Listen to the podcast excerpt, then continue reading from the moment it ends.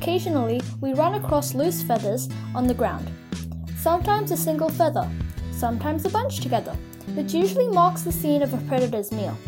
Regardless of the situation, the same question always comes up What species lost these feathers? The best way to begin is to ignore the color and instead study the shape of a feather. All birds share a similar structure, and simple rules will help you determine which part of the bird a feather is from.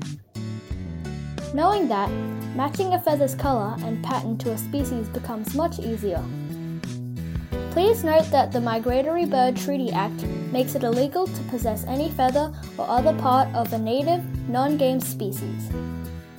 If you find feathers on the ground, it's okay to handle them, study them, and take a few photographs.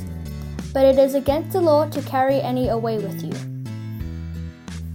All feathers curve toward the tail, and if you find a feather that is essentially straight, it's likely to be a tail feather. The largest and stiffest feathers are on the wings and tail.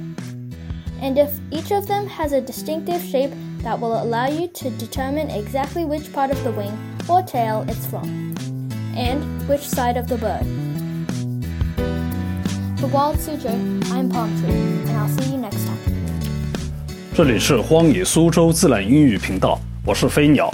如果你希望了解里面与自然相关的词汇表和知识点，请加入我们的自然课堂。